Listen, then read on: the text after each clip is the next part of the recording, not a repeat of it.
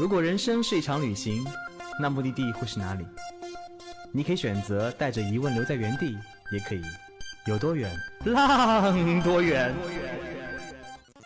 本节目由全宇宙最会玩的稻草人旅行推出，我们有超奇葩的年龄限制，只做年轻人的小团队旅行，坚持路线原创，85%以上的队员来自于朋友推荐。关注稻草人旅行，和我们一起出发，爱上这个世界。欢迎收听最新的一期有多远浪多远。哎呀，每次到哥都会请很多嘉宾来聊故事啊，很多人都会问，哎，你们怎么那么多奇奇怪怪特别奇葩神奇的嘉宾呢？其实为什么呢？是因为稻草人是一个特别奇葩的星球，我们总是在这么一个生态圈里面，把很多队员领队甚至供应商老乡结合在一起，有趣的灵魂会碰撞出另外有趣的灵魂。今天我们请来这位嘉宾呢，他其实跟稻草人结缘的故事就特别有意思。之前在长沙那期节目当中，我们就请来这么一位土生土长的长沙嘉宾，叫做铁哥。来，铁哥跟大家再介绍一下。我又来了。铁哥呢，之前有分享过他跟稻草人结缘的故事，是来自于队员的推荐，他参加了我们一条梦幻甘南的路线。但今年呢，他就成了我们的产品汪，做了一条新的甘南路线，叫做秘境甘南。如何把梦幻甘南改成秘境甘南这个不重要重要是我们今天不聊甘南这故事，所以我们聊聊铁哥呢曾经居然是一个学旅游的对，我曾经是一名名副其实的导游。而且很有意思的是，你后来做过餐饮，自己创过业，到如今又回到稻草人生态圈里面做领队也好，做产品也好，都是很有趣的经历。所以今天呢，请来铁哥来跟我们讲讲他怎么跟稻草人结缘的故事。其实这个故事要拉到时间很久远之前，读高中的时候学的是文科，然后那个时候最喜欢的科目就是地理。地理，因为我那个时候我读书的年代，地理还不是在高考的范围之内，所以我都一直不知道地理属于文科。对，它属于文综里面的一门啊。但是就非常 bug 的就是我在高中的时候是因为地理学了文科，但是在我高考毕业以后去填志愿的时候，全中国几乎所有的地理专业都只能理科生来填报。对啊，就很有趣吧就我也想不通地理为什么是文科，非常的崩溃。所以我当时就选了一门我觉得跟地理唯一有一点点关系的文科科目，就是旅游管理。我觉得这个还能够算得上是在地图上有一点点可以去勾勾画画的部分。然后就到了内蒙古这样子一个神奇的地方去学旅游管理专业，在内蒙古大学。然后那个时候也有很多很好玩的，比如说我会有同学问我说，你们内蒙还有古大学呢这个梗，这是一个伤害性不高、羞辱性极强的一句话。内蒙还有古大学，你这么说起来，突然间我真的意识到，很多人地理真的很不好。对，他会说内蒙，说惯了，他问内蒙跟内蒙古是一个地方吗？对，还有人问。我曾经在节目中好像聊过这个话题，就是有人很认真问我是哪人，我是重庆人。他想了很久，重庆是在北京的南边，北京的北边。我想这个问题我怎么回答你？他跟北京隔太远了，好吧？我说在北京的西边。他说那不是天津吗？好吧。是啊，而且以前还一度有人以为我是去蒙古国留学了呢非常多的人是这么以为的。所以你学完旅游管理以后，应该是出来以后一般的学旅游管理都会做导游，对不对？对，尤其是像我们那个时候，我们学校的旅游专业其实是非常不成熟的，我们是我们学校的第6批学生，我们的班主任就是刚刚毕业的大学生，大四刚刚毕业的人，所以我们那个时候的是非常混乱的。按理来说，一个211工程的学校出来的人不太应该去当导游哈，但是我们那个时候就会很自然的，因为老师也不知道我们这个科目该学什么，所以什么都学。大2的时候我们班就集体都去考了导游证，拿到导游证之后，从大2开始，其实我们班陆陆续续就会有同学们都是去旅行社去实习。那个时候也不知道自己该干嘛，所以拿着导游证嘛，那就去做导游，好像是顺其自然的事情。但是现在想起来，其实逻辑上好像有那么点不对，我们是去学管理的，不是去学导游的。对，然后那个时候的要暴露年龄一下，10几年前，内蒙古的旅游行业其实是非常非常混乱的，它几乎是我们中国旅游大 IP 里第一个大省之一。其实它应该见证了整个中国10几年前那种旅游的一个变迁，就是现在很多的省市，它10几年前的旅游都是长那个样子。对，它没有所谓的非传统游这个概念，也不能叫传统和非传统，旅游就一样。又有点坑蒙拐骗。对，所有的都状态都是那个样子的。然后我是一个因为对地理非常感兴趣，所以我其实是对旅游本身很热爱的一个人，但是那个年代去旅游的人大部分都是跟团游，而且叔叔阿姨们父母辈的人比较多，他们可能一辈子也出不来几次，所以他们在团上都是就是我花钱来就是当大爷的，所以你没有太多跟他们去交心沟通，去呈现目的地我们所谓的这样子的节奏其实是没有的。他们来就是现在当然也很多叔叔阿姨是打卡，但那个时候的打卡更加纯粹一点，我就是为了说我来过这里，对，只是为了说我来过这里。然后那个时候的就我们知道内蒙古是草原嘛，但是其实内蒙最好的草原并不在呼和浩特周边，在呼伦贝尔，对，然后还有锡林郭勒，但是那个时候去内蒙几乎都是去呼和浩特。我们呼和浩特周边当时是有三个草场啊，三个大的比较大的草场，从呼和浩特开车出去都是就半个小时左右，但是那个草场真的说实话还不如我们内蒙古大学自己的草皮，它真是草场，对，草原呀。又回到地理，如果大家真的对地理熟悉的话，你就会知道呼和浩特它处于从草原往沙漠地带去过渡的这个中间，所以把当时的那些客人们拉到呼和浩特周边的草场的时候，草就是从沙地里长出来的，他们就会操着各地的口音，然后说了一句原来中国的草原就是这个样子，在他们心目中的天苍苍野茫茫原来是这个样子。其实那个时候自己内心是非常非常的失落的，因为你热爱的旅行不是这个样子，你热爱的目的地不是这个样子，但是你能呈现的只有这个方法，而且当地人各自就一家圈一块地方来做自己的牧场去做接待，他们那个草皮已经被踩得非常非常非常差了，下来了以后呢就先给你敬上哈达和下马酒，但这个下马酒不像我们现在去到当地人家里是真正的欢迎你，这个下马酒是为了把你灌醉，然后好从你手上骗钱。我给大家举一个例子哈，就是关于骑马这件事情，大家到草原上最感兴趣的就是骑马。我们那个时候牧民给我们导游骑马1个小时15块钱，但是我们草原上的就是大家约定俗成的价格是50块钱1个小时。哇哦，直接翻10倍，95%啊！对，而且还不是说，比如说我不会骑，我能不能骑半个小时试一试，或者我骑1个小时试一试？不好意思，这里的骑马是按线路来卖的，起步就是这条线是2个小时的线路，可能带你去看一些简单的草原，看一些风景。第二条线路呢，可能是3个小时，你就有可能去到牧民家里做个客，喝杯奶茶。但肯定导游都会去推4个小时的线路，还会告诉你说我们去草原深处击败敖包什么什么之类的。但是真正骑过马的人就知道，你如果从来没有上过马背，4个小时对你来说那屁股没了，对，真的就是煎熬。所以当我们骑着马出去半个小时左右，就会开始不停的有人说，张导我们能不能回去啊，我骑够了，我们能不能下来。这个时候你就要很温柔的跟他们说，可以的哟，但是这个钱我们不能退哟。就当年就是这个样子的。那个时候的那个除了骑马这套，还应该什么各种买酒啊，烤全羊啊，对，烤全羊套路很多吧，应该非常多。烤全羊我们现在大家如果吃烤全羊肯定是它要生烤的嘛，从杀羊然后到最后上桌至少是5-6个小时往上走，但是在草原上那个时候因为为了大批量的出羊，他们有非常巨大的那种炉子是用来煮羊的，一整只一整只的煮到70%左右，然后再上炉子去稍微给你把外面烤焦，这样的羊到导游手上大概是680一只，我们至少要卖到1280，就是翻倍的价格。然后我当年的导游史里面，我曾经把一只羊卖出过3380。哇哦，感觉你读大学的时候就已经很有钱了。但那是赚钱很爽，为什么你没有做这个行业呢？因为只有赚钱爽啊，因为只有数钱的那一个瞬间是爽的。你在其他的时候都是在昧着良心在做事情，很煎熬。对，我们现在稻草人做领队，你出去你要背差不多1本书那么厚的背景资料，你要去呈现目的地，你要去讲解为什么我们要来这里。在当年我们在车上讲的所有东西就是内蒙的羊肉有牛肉干多好，然后鄂尔多斯羊肉山多好多好。现在我们也讲完以后，不然问怎么买，超市自己去买去。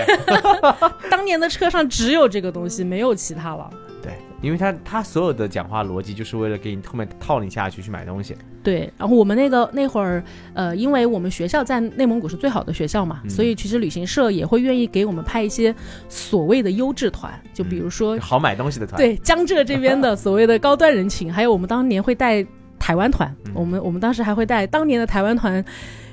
偷偷的跟大家讲一下，那个时候来的很多台湾团里面全都是被包下来的小二奶，那个时候全是这个样子的。还有一些私人团，那种别克的小车拉过来，可能4-5个人，我们3个人陪着4个人玩，大概是这样的状态。然后司机见到你的第一句话就是小张他们有钱。当年你就是生活在这样子的环境和状态里头，所以在做了2个暑假之后，我就几乎当时给自己的定位就是我会永远离开这个圈子。我记忆特别深刻，我做领队从07年到现在已经10几年了，那时候的环境又刚开始这个行业都是这样的环境配置，所以当稻草人出现的时候，很多人很惊讶的，尤其那个司机跟我说要停哪个服务区，服务区多少钱的时候，我说不停，他满脸瞪着眼睛，你为什么有钱不赚？推这个事情的时候，他说你卖这个可以赚到销，我说不去，他也很惊讶，你为什么不去？就是这种。但是现在呢，你会发现，那我们的司机跟我们相处久了以后，觉得都会跟你说这地方有坑，那地方有坑，不要去。就这些人，这个环境被你慢慢改变了以后，你会觉得，哎，这件事情越来越有价值，越来越有意义。而且你在改变这个行业的同时，越来越多人在加入你，再把旅行回归旅行本身这件事情，让你觉得很有成就感。但这个过程经历了漫长的时间。对，哪怕是到现在你到一些所谓的大的旅游省份的话，这些原来老一套的东西其实还是在出现的，所以我们的路还很长。对，很有趣。这次我去那个伊犁，然后我们的杏花路线的首发，然后司机人超级好，真的超级好，但是呢他再超级好还没接过这样的团。我们这次换了一个供应商，这供应商前期帮我们做了很多的铺垫沟通，司机也懂，他以为只是说而已，然后结果第一天就没开高速，然后就问了一下为什么不开，他就悄悄的跟我们的领队说，哎，你要让他们掏钱啊然后就满脸黑线，打电话给他们那个 DJ 社，然后又哄了司机，然后沟通一下我们的完整的理念，他就明白了，然后接下来过程就特别好沟通。就是他很多人其实不知道你有这样的存在，他以为天下都一样，只为了赚钱啊。对，现在虽然传统的还是很多，但越来越多的人在认真做旅行这个行业。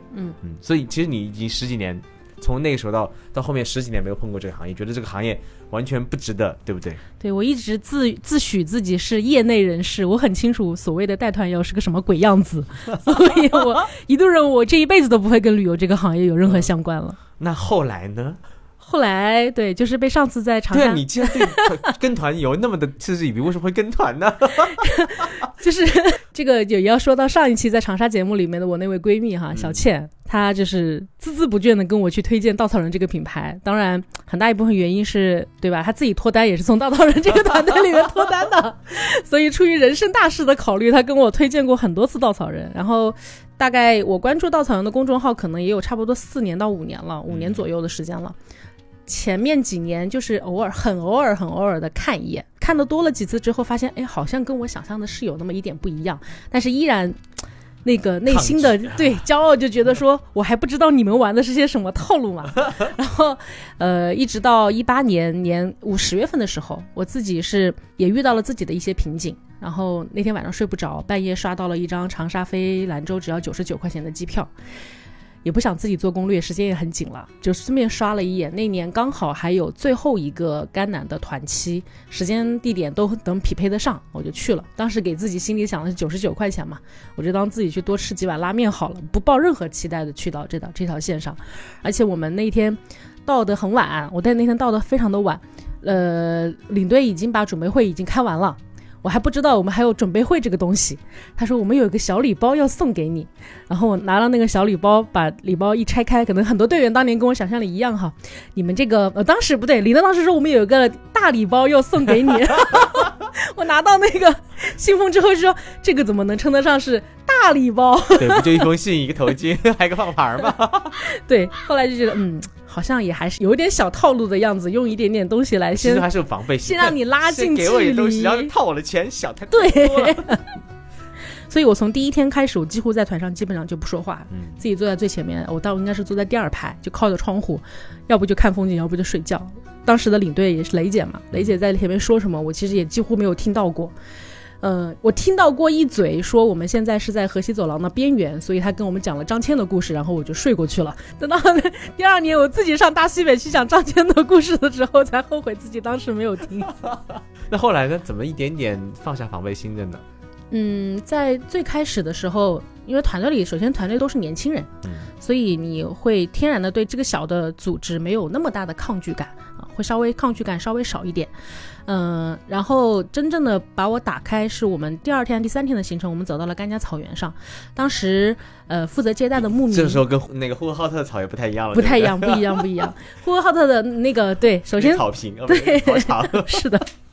然后这里也我觉得自己也是很幸运嘛，冥冥中可能有一种缘分，就本来在甘家草原带我们的应该是当地的牧民，但是因为当时已经是10月底了，天已经很冷了，牧民基本上都是在进行休牧了，所以牧民不在现场，所以只能由我们当地的一位阿克，就是桑杰师傅，他来带我们。那是人生中第一次跟藏族的僧人师傅们接触的那么近，他在观景平台等我们，然后等我们的过程中，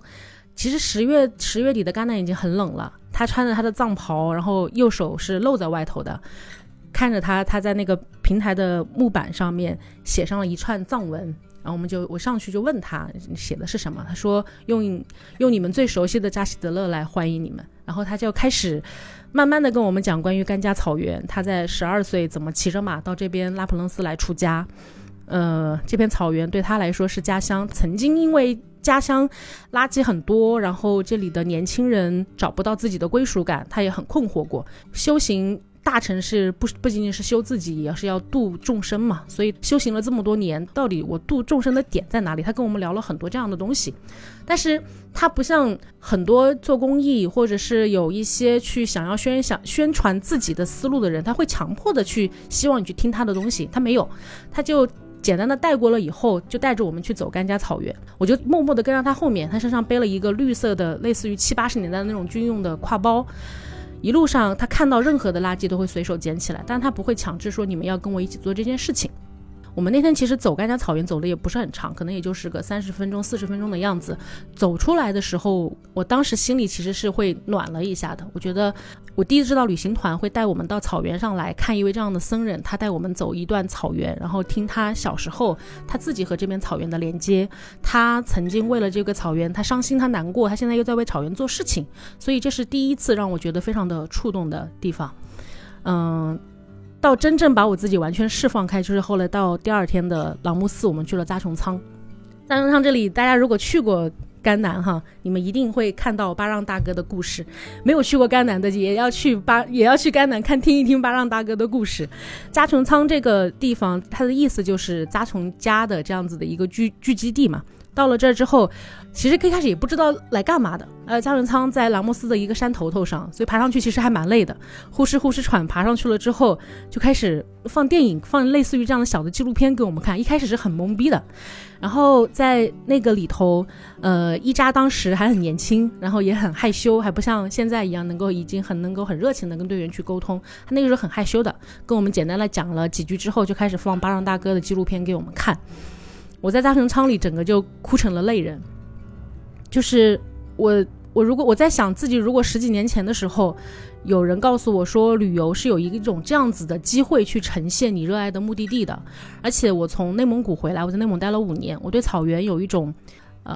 怎么说，它不像是家乡，但是它就像自己的母校一样，我自己可以说它很不好，但是我不允许别人去说它不好的那种心态。所以当真的有人在为草原做着扎扎实实做这样的事情的时候，那种感动是我自己好像10几年前的委屈在那一下子全部都宣泄出来了。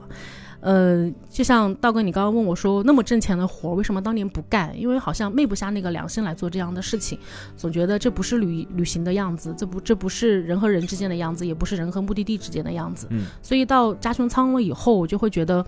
这是我想象的旅行的样子，我们去认识当地人，知道当地人在干什么，而且他在做着草原保护，有一个这样的团队愿意让城市里的人来看一看当地的藏族在做什么，他们真正的为自己的家乡在做什么。那天就是领队雷姐还包括当时团队里的队员，因为我这几天都不是那么的喜欢说话，到那天突然开始狂哭的时候大家都不知道我发生了什么对，所以是那个瞬间是真正的把我打开了。那后来你就愿意成为这么一个团队的一份子了？后来其实就开始愿意和领队雷姐去聊天啊，她真正的开始跟我去讲稻草人的理念是什么，我们愿意呈现的是什么，为什么在线路里面会有这样子的点出现，而领队也愿意去呈现，我们愿意为了可能不一定每一个队员都买单的这样子的点去不断的去跟队员去讲这些事情，所以才真正的认识到稻草人是一个什么样子的组织。然后我自己本身又有比较丰富的旅行的经验，又是做这个出身的，所以雷姐就来了一句说那你不如来啊那雷姐是东北人对吧，她自己本身就是内蒙人，所以我把我自己的内蒙经历跟她一聊，她也会有很多触动来跟我去聊这些东西。然后她就帮我当时有内部推荐嘛，帮我的简历推到了领队部，然后后来才有了一系列的面试，到最后成为稻草人的一个领队。其实这是缘分啊，而且真的是缘分。而且怎么说呢，旅行我们做了那么长时间，我们一直想把当地目的真实的一面呈现给大家，想跟当地人产生很强烈的连接感。但有的时候有的人他只希望拍照，只希望打个卡，对，发现这样的人在我们当中不适应以后，然后就消失了越来越多的人其实认可这种旅行最本真的样子，愿意加入我们，因为他一定不是自我感受，他一定更多是跟当地的连接，跟当地人的连接。其实你跟当地连接多了以后，你往往连接是自我，看到自己是的，对，看见自己过程是一个旅行当中很美好的过程。如果你没有那个过程，没有那个敞开心扉打开自我的过程，你可能还是只能看到吃吃喝喝，打个卡拍个照就简单结束一次旅行，但其实这个过程当中也不是我们想做的事情。对，其实在甘南的那一次的旅行和我自己大概2010年第一次去色达的时候，那个时候的感受其实是有点像的。色达也是一个非常能够冲击你内心的那样子的一个状态，对。但是色达你很难和当地人去走得非常的近啊，都是修行的人，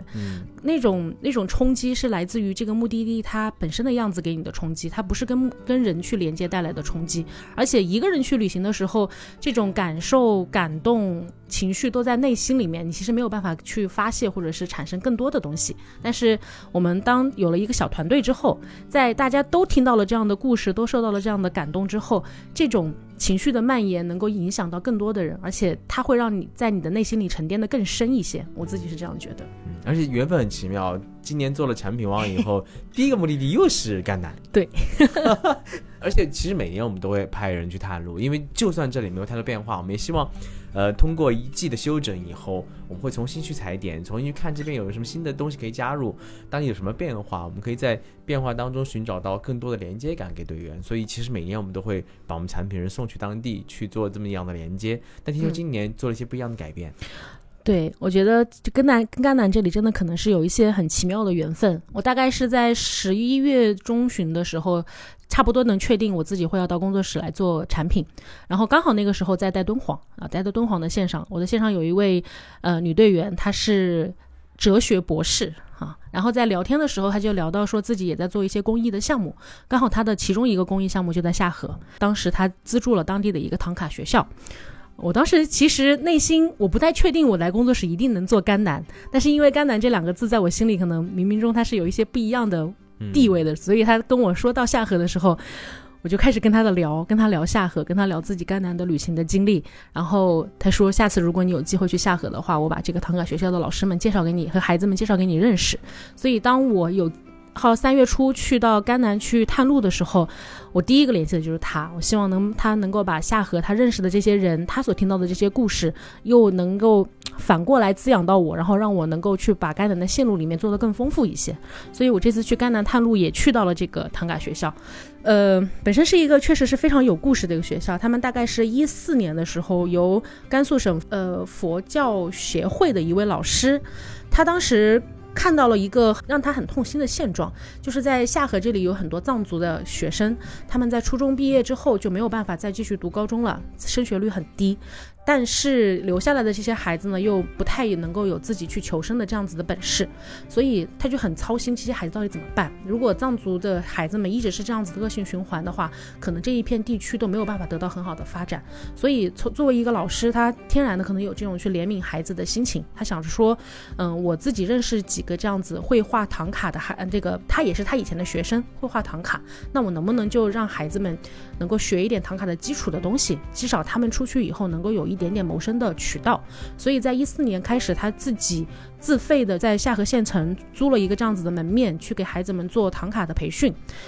孩子们来了之后呢，需要自己租房子住，然后需要自己安排自己的生活，但是学费所有东西都是免费的。这样子艰难的维持了2年多吧，所有的这些开支都是由柴老师，这位老师姓柴，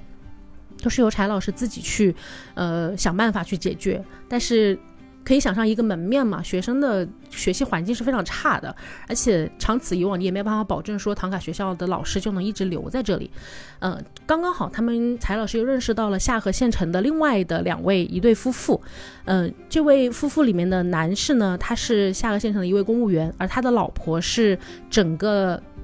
甘肃地区唯一的一位女藏族那个叫什么人大代表，她是真的是曾经和习大大平排坐着的这样子一位女性，她是一位医生啊，所以在当地也非常有自己的一些影响力吧。他们家刚好自己家藏族都有一栋房子嘛，1楼现在是空着的，所以当他知道柴老师在自己一个人做这件事情的时候，他们就觉得我们如果有能力的话也愿意帮柴老师一起来做，所以他们把自己家1楼的房子空出来，然后给孩子们重新装修，给孩子们做教室，然后又把自己家隔壁的邻居的1楼租下来给孩子们做宿舍，而且额外给他们请了厨师专门帮他们做饭。这样子一来，孩子们的住宿和上课的问题就解决了。然后经过了这么多年，也有一些第一批第二批的学生，他们出来了以后也愿意去，因为他们自己被这样子善待过，所以他们也愿意去善待其他的孩子。所以现在留在这个唐卡学校的老师有3位，其中有2位都是这个唐卡学校自己培养出来的，所以他们现在就形成了这样子一个状态。而我的那个队员也是在去年机缘巧合之下来到了下河，然后知道了这个学校，所以他从去年开始，老师的所有的工资是由他来资助的。所以他在跟我聊这个话题的时候，我就想说，其实这种形式，这种组织是我们稻草人一直很愿意去跟他们有连接的。他们是非常当地，然后又能有不管是从故事的形式，还是说从与人为善的这样状态，都是我们稻草人所推崇的东西。所以我到了当地以后，真的去走进了这些孩子们，他们真的非常非常的认真，他们很清楚说这个来之不易。现在他们在下河所有的学费同样的依然是免费的，他们每个月只需要出100块钱自己的伙食费就好了，这个伙食费是直接交到厨师手上，厨师就按照他们的人数少的时候可能要交到150左右，人数多的时候就100，但这些钱都是他们自己管理，老师和校长都不会花1分钱。而柴老师还有我刚刚说的这一对人大代表的夫妇，他们其实还需要自己承担邻居家那一个房子的租金，这1年下来大概是5到6万块钱，这都是他们自己在想办法去承担。所以我来到这了之后，我也有在跟我们这个队员，他叫丁丁，也在跟丁丁去聊说，其实有没有可能我们能够去创造一种链接的方式，是能够为这个学校创造一点点的收益，然后又能让孩子感受到关于城市里面可能能够更多的人接触，对社会的融合度会更好。而我们的队员又正好需要这种跟当地人连接的机会，所以去了解了之后发现，我们以前在很多藏区都会画唐卡嘛，那我既然是唐卡学校，我们能不能有这样的体验的方式。所以跟他们聊了之后觉得好像是真的是可以创造这样子的一种连接，让我们的队员来到这里。所以我当时自己在这个唐卡学校里也请英杰老师给我，他教我画了一幅唐卡的佛手的这样子一个画像。这个形式呢，在跟他聊了之后，我想说讲解可以由老师来讲，但是我希望其实我们最终的目的，所有人的最终的目的都是希望这些孩子们将来以后能够独立的去有自己的收入，他们能够有很好的方式去跟外界去沟通，去生存。所以我当时跟英杰老师讲说你在台上给我们去做讲解的时候，能不能请一些孩子出来，然后1对1的去辅导我们的队员，他们有机会去跟别人去沟通，去表达自己，去让他们也有机会去了解城市里的人，然后也有去锻炼他们。很多的孩子可能汉语真的说得不好，他们有机会去锻炼自己的汉语，这以后对他们未来也是一个很好的方式。然后聊多了之后，我其实也给他们提出一个想法，我这样想说，这种接近于一点点商业的模式，如果跟我们合作了之后你们觉得是可行的，你也可以尝试着把它推荐到其他的组织，你们也可以来做这种活动。但是当时校长和学生们跟我讲了一句让我非常非常感动的话，他说因为我们知道稻草人是这样的群体，所以我们才愿意让我们好好保护的这些孩子来跟你们去做这样的链接。如果我们不知道你们是这样的群体，我们是不会让其他的社会上贸然的人来去接触我们的孩子，其实也很怕把孩子的本真给破坏掉了。所以这个唐卡学校在我的感觉里面，它是一个很神奇的，真的是很神奇的。我们带队去认识队员，队员告诉我们这个学校，最后这个学校真的成了我们线路的一部分，它又会去影响到更多的人。这个对我来说是今年在甘南的改变里面让我自己最最开心的一个部分。而且这故事很打动人。其实在甘南这个路线当中，我们叫梦幻甘南，现在叫秘境甘南，其实它想呈现的是这片土地，因为这片土地很有意思，它是青藏高原边缘，它其实生活了很多很多汉人藏人的结合，以及回民在那边生活，你能看到很多回族伊斯兰教的部分，藏传佛教的部分，以及汉人佛教的部分，以及很多民族融合在这生活的一些点点滴滴。这边还有扎尕那一样的像秘境一样的山林，无论风景文化都很不一样。对，它跟甘南嘛，它跟那个甘肃北部也好，往甘肃西部也好，都不太一样。这边土地曾经是老外很喜欢去背包客的地方，是的，尤其从兰州一直到成都也是条很有名的背包客路线。但近年随着西北越来越火，这里去的人是越来越少。我们从09年开始踏足这片土地，我记得现在我去到那边很多的小餐馆里都挂着我们的放旗，很多年前的放旗，我们每年会带很多人去到这里。很多人是因为报不上这条线，报不上那条热门线然后就临时随便报一条线出去吧，但回来带着很重的力量回归，因为在这里能看到很多美好事情发生。尤其无论是甘家草原上那个巴郎老师的故事，当地的藏民们为了这片土地所付出的努力，为了这边孩子们所付出的心力，就是你很能跟当地这片土地产生很好的连接。其实稻草人一直在打造这样的生态圈，我们把当地人、当地的环境、当地甚至的供应商、老乡跟队员跟很美好的心境结合在一起。你在这生态圈里面，很多人现实当中很浮躁，可能很多在乎自己的利益，就是精致的利己主义者。但在这个生态圈里面，很有意思的是，人们都变得特别自律，变得特别的在乎别人的感受，变得特别善良。可能这种善良不一定是装出来的，是他心中长时间被掩盖的东西。在这个冰冷的环境下面，可能学会了慢慢的遮住自己最本真的部分。一次美好的旅行，一个很好的环境，让你重新打开自我。其实说是很玄乎啊，而且我们墙上挂着那行字就是我们想改变中国年轻人看世界的方式，同时改变世界看我们的方式。这个愿景非常的远大跟宏伟，很多人就觉得怎么说，心中冷冷一笑来看的时候，觉得你们能做到吗？我也会这样的疑问。但每当我们看到我们的旅行者、我们的领队、我们的队员在共同为这一个做出一点点的努力的时候，你看当地的被我们一点点改变，当地司机也好，当地的人也好，当地接纳我们的越来越多，这种改变在潜移默化的影响着更多的人，这些人也在影响这个行业，影响着这个生态圈，生态圈慢慢的扩大，慢慢的壮大以后，让旅行这个本真的事情改变更多人。对，这是很美好的一件事。当然我们也希望在这个过程当中邀请更多的人，更多志同道合的小伙伴，无论是跟我们一起旅行，或者是帮助当地，或者是加入我们，或者是自由行的方式都好，但我们希望共同维护这片土地，共同去维护我们坚守这一个理念，我们去改变更多人看我们的方式，去改变这个行业，去改变人们对于旅行这件事情的看法，一起加入我们，一起努力。好了，突然觉得改变这世界并没有那么的难呢。再次感谢铁哥做客我们的节目，我们下期节目再见。谢谢大家，再见。